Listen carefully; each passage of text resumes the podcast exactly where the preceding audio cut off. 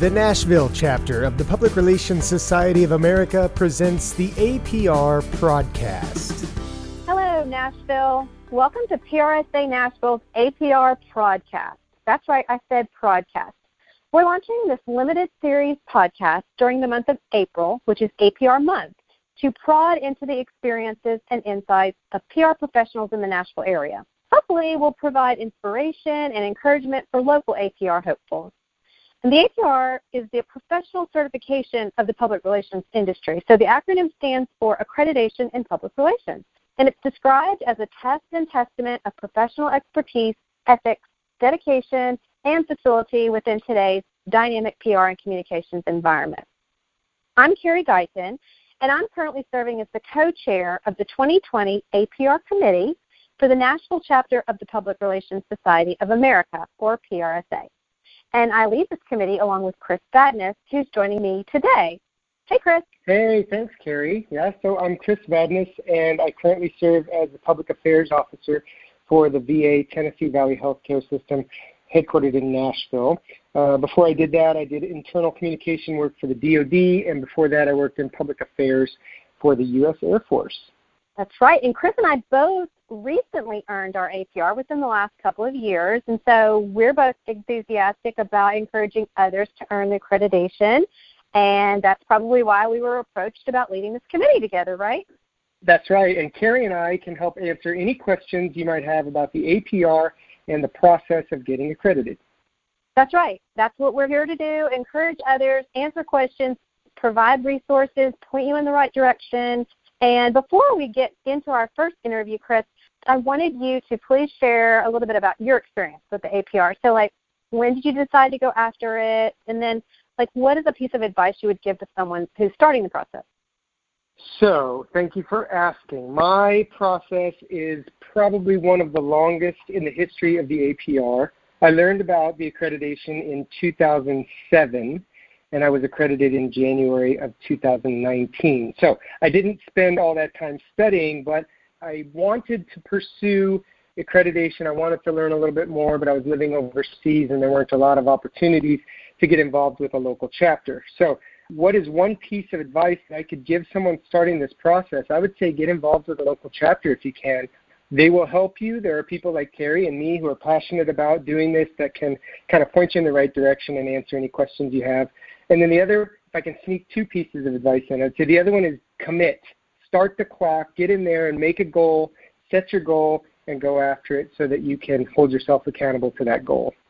That's great. And that is a, a common theme I think you will hear from a lot of APRs is talking about that commitment, that dedication.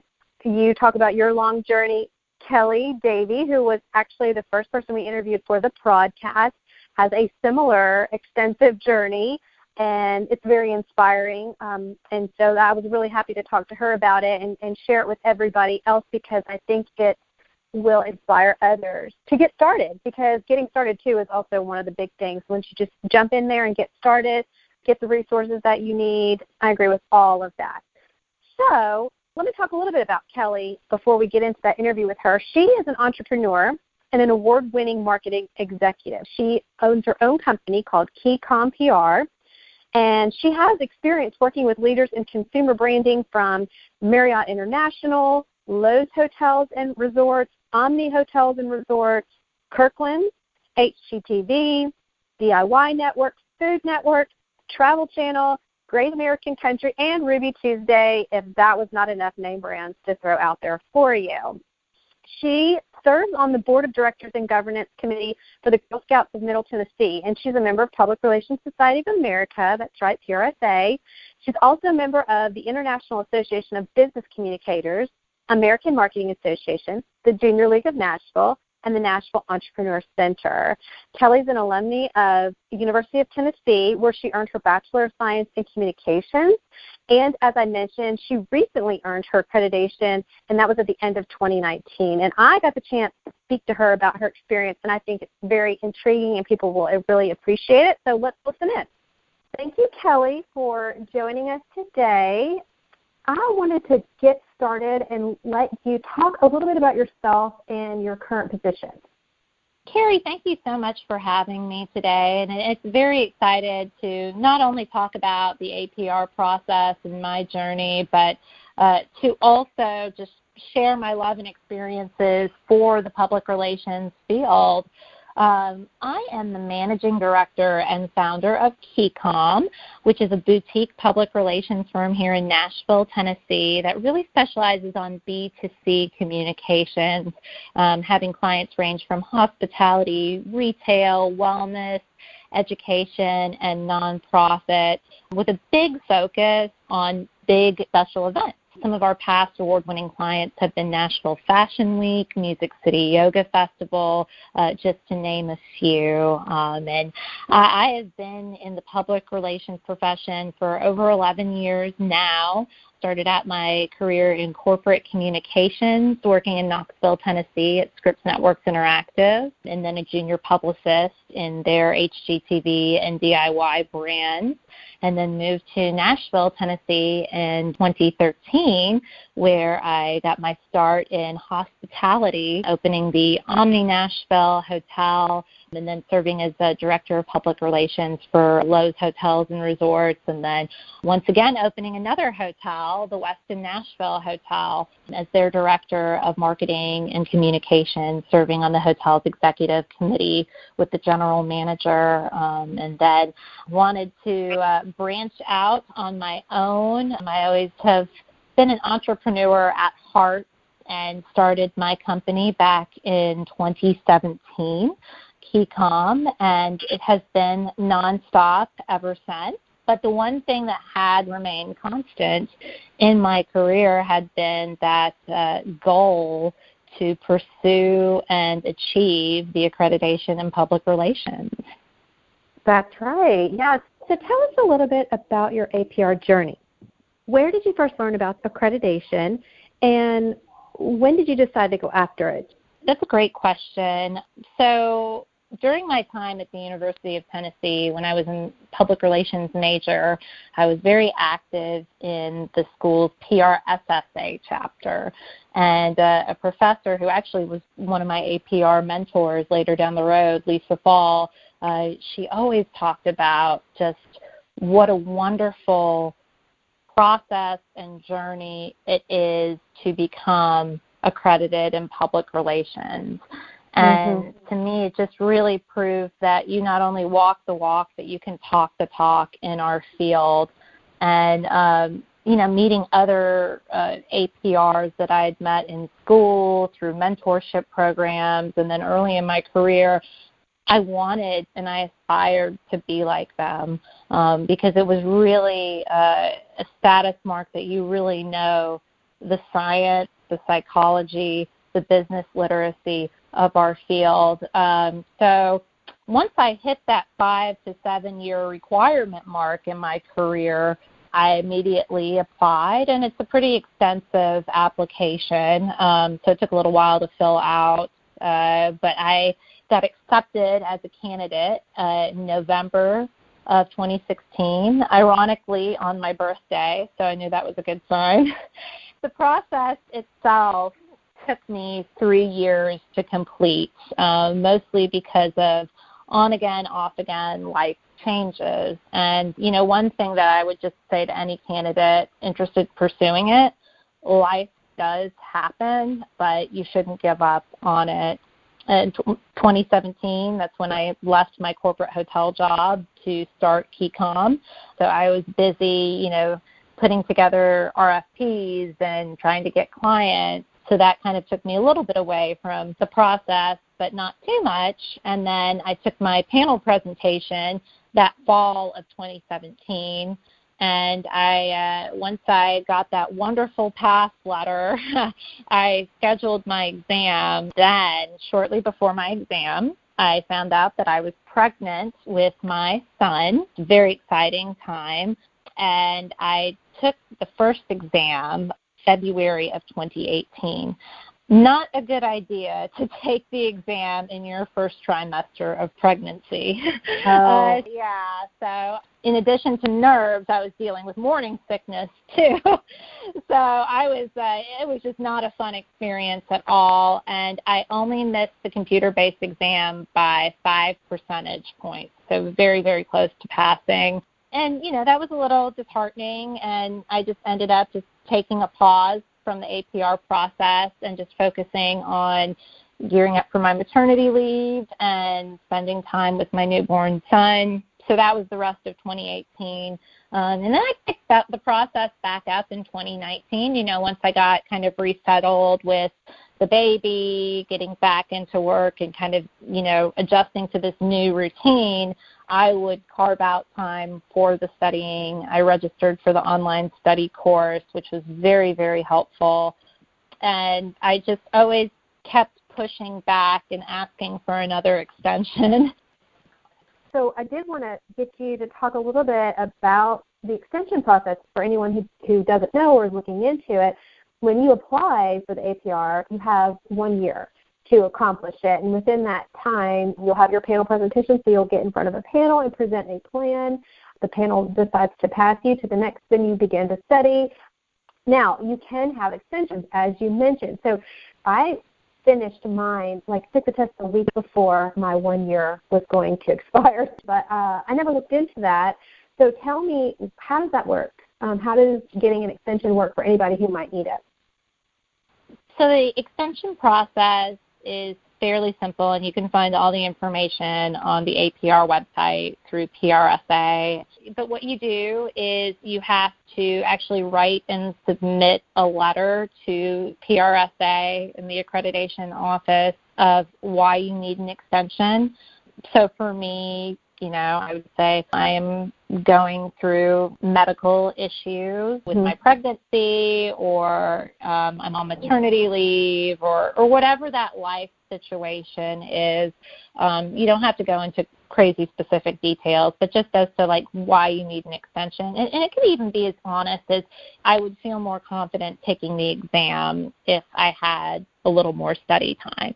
And right. then there is a extension application fee. I believe that information is on the website. So you have to submit a check with your letter, and then usually you'll get an email saying that your extension has been granted. And I believe the extension period is an additional either three to six months. I think it's three months. But if you have to retake the computer based exam, I believe it's six months that you had. So between my extensions, and having to retake the computer based exam that kind of stretched out my three year process. Okay, so let's go back to the conclusion of your journey. How did you get back on track and finally get this done?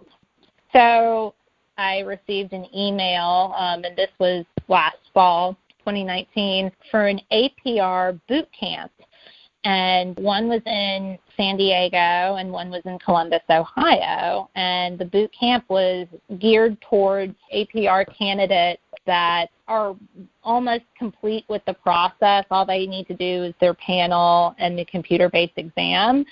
So I registered for the November 2019 boot camp in Columbus and took a week off, got my child care lined up, put my out of office on, and I geared up and just studied and solely focused on that final stretch of the pro- studying process and the classes in the boot camp were so invaluable. I met so many really amazing practitioners from all over the country in all different walks of life and industries and finally took the exam at the Prometric there. I felt my heart beating when I finally hit the final submit button and when I saw the screen finally say pass, it just tears of joy just streamed down my face. Um, it just was surreal. I was like, wow, after all of these years, I finally did it. And it just felt right. it was one of the best feelings in the world. And to get that notification and to get the pin in the mail and the certificate was just a really, really wonderful accomplishment. So that's kind of a walkthrough of my journey. Yeah, absolutely. well, I think one of the greatest things about the test is that you find out right there if you've passed or not. That's nice. So you don't have to wait to hear if you've passed. Kudos to you for not giving up through all of that because I think a lot of people would walk away and say, oh, I don't have time for this now, or obviously this is not meant for me and get down about it, you know, not being able to finish. But to be persistent and stick with it um, no matter what, I think that's very inspiring. Thank you. So, talk about your some of the study resources. You mentioned the online class. I too did the online class, and I found it very valuable. In fact, I presented my panel presentation to the online class, which was kind of frightening because you know there were participants on the online class from all over the country, and they're you know, I, I don't want to say brutal, but they're definitely honest, and I needed that feedback. And I presented my presentation in the class like the week before I actually was going to have my panel, and they helped me. Like I completely changed it up after getting all their input because they sent me like a list of all the copied comments in there. So it helped me completely change it. And basically, they were saying things like way too many words in your presentation. They were saying you're talking too fast in your presentation. They talked about I don't really see the RPI process very clearly defined in your presentation. I mean, I needed to hear all those things. And so that was very helpful to me. Um, so that's really one of the places the online course really helped me. But talk about the online course, your experience with that, or any of the other resources, what books you might have used, the study guide. Just talk a little bit about that. Absolutely. Um, well, the first step I would recommend to any candidate would, of course, be to download, print out, and really review the study guide because the study guide really does map out the exam as well as how the KSAs are laid out. Um, I recommend too, with your study guide, getting a binder or getting it spiral bound at a FedEx or a printing shop um, and just having it with you. I mean, that study guide, I, I took it everywhere with me. I took it to Iceland. I took it on business trips. I took it to friends' weddings, everywhere that I had an opportunity to study on a plane or a hotel room, um, I took it. So uh, make sure you print it out and make sure it's durable too, because you'll be really utilizing it a lot um, now, that being said, uh, you definitely need more than just the study guide for this process. The two books that I highly recommend are Cutlip and Center's Effective Public Relations textbook. In fact, you'll find that some of the exam questions almost sound like they were directly copied and pasted from that textbook. It is, I think, the textbook of choice for this process, and they really give you some great examples in there too. So, in addition to the recommended readings that the study guide suggests from Cutlip and Center's book, I also read some of the real life stories in the textbook because I found that they brought the concepts to life. And then also, I really enjoyed Strategy and Tactics textbook. I thought that that was a really great resource as well. It's a little less dense than Cutlip and Center's. So it kind of took some of those bigger concepts and simplified it. And then the research methods textbook as well is great. It's very, very dense, and you don't have to read page for page of it, but for some of that quantitative research and scientific method, that book is a good resource to kind of skim through. And then also the AP style guide when it comes to media law, that was very helpful as well. And then other resources I would recommend in addition to textbooks um, is really to school up any way you can on business literacy. Business literacy is going to be a big chunk of the exam. You know, go on the SEC website, look up financial statements, review annual reports, make friends with your accountants at work or your CPA friend mm-hmm. um, to just really understand that business literacy part because that's going to be a very important part on the test. And then also, to go online, print out, add this to your study guide, the PRSA Code of Ethics because there are going to be a lot of ethics related questions on there. So I found that very helpful. But those are the tangible resources, those books and that study guide. And then, of course, kind of once you plot out a study plan that works for you, whether it's flashcards, outlines, however you process studying material, then I'd recommend taking the online study course. Michael Henry's a fantastic facilitator and what I really loved about the online study course is that it really brings the concepts to life that you are reading in your study guide, in your textbooks. And there are a lot of really cool interactive activities as well of matching and remembering games on there. And as you said earlier, kind of the opportunity to interface with other candidates and give each other feedback from panel presentation to scenario based question draft. So I just really loved it uh, just because it brought the concepts from the textbook to life. So, kind of step one get the guide, follow it, get your textbooks, get all of those tangible resources, then do the online study course. And then, what I think was probably the best investment I made um, through this process was attending one of PRSA's sponsored APR boot camps. It's a three day boot camp, and the first day is dedicated to panel presentations. So that is if you are ready to present your panel, and then they pass or fail you at the, the boot camp, which is fantastic. You don't have to wait a month like I did for that letter. And then the second day is all about the computer based exam and just really cool study tricks and tips that even the STEMlight, the online study course doesn't have that you know you really would understand better in a real life classroom with APR instructors. And then the final day of the boot camp is half of the day is spent studying, reviewing some final things for the computer based exam, and then they schedule you at the Prometric Center in that town to take the exam. So for me, I booked a week because I just wanted some peace and quiet to study, which I really recommend that as well for any candidate that's about to take the exam. If you can try to find some time in your schedule, your work life schedule, to take some time off, go somewhere without any distractions and just buckle down and study, that will really, really help. Um, so that's what I did. I agree with you. You know, it's funny, I also went on a trip right before I took the exam. It was a trip for my husband's company, and the year when I was taking the test, we went to Mexico. And since it was mostly for his work, he had a lot of stuff to do.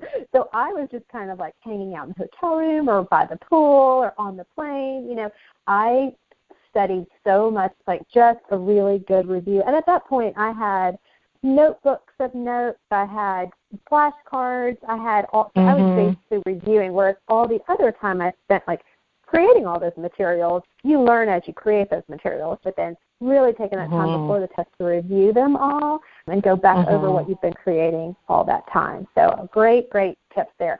Another really great resource for, for anyone going through the process, and I know that you've tapped into this resource too, is having an APR mentor. So I was wondering if you could talk a little bit about your mentor experience. Absolutely, and I completely agree. Having a mentor, or in my case, mentors, was so invaluable. Having one mentor is great, but if you could even get possibly two um, that have different perspectives, all the more better, and all the more professionals supporting you and, and helping you with that growth. Um, uh, Amira was my APR mentor from the PRSA Nashville chapter, and she was fantastic and a dear mentor and professor and lifelong friend from my University of Tennessee days, Lisa Fall, also helped me. And um, I couldn't have done it without their support or guidance, especially during the that, you know, I was questioning the process and wanted to give up and it was great to have two different perspectives too um, from amira kind of coming from that more corporate background and she had taken the test recently and um, kind of just shared her tips and tricks and, and would uh, do a dry run of my panel presentation with me. So that was very invaluable. And then, of course, Dr. Fall just really helping me, especially with my APR panel presentation, putting it into that RPI academic format and coaching me and guiding me through that.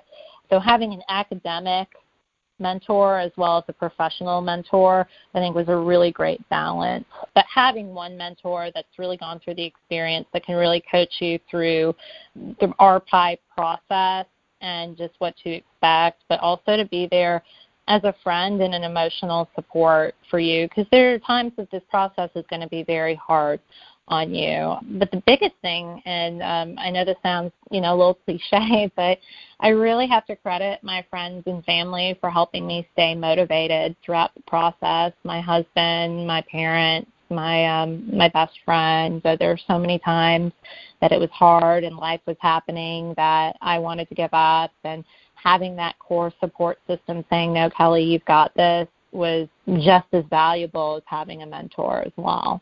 That's so true. Well, I think we're kind of wrapped it up in time here. So, what are three pieces of advice that you would give to someone who's either interested in or maybe has just now started the process? Well, my top three pieces of advice would be study first, get that online study course, get that study guide, get those materials, get your ducks in a row, and really learn, grasp, understand the concepts.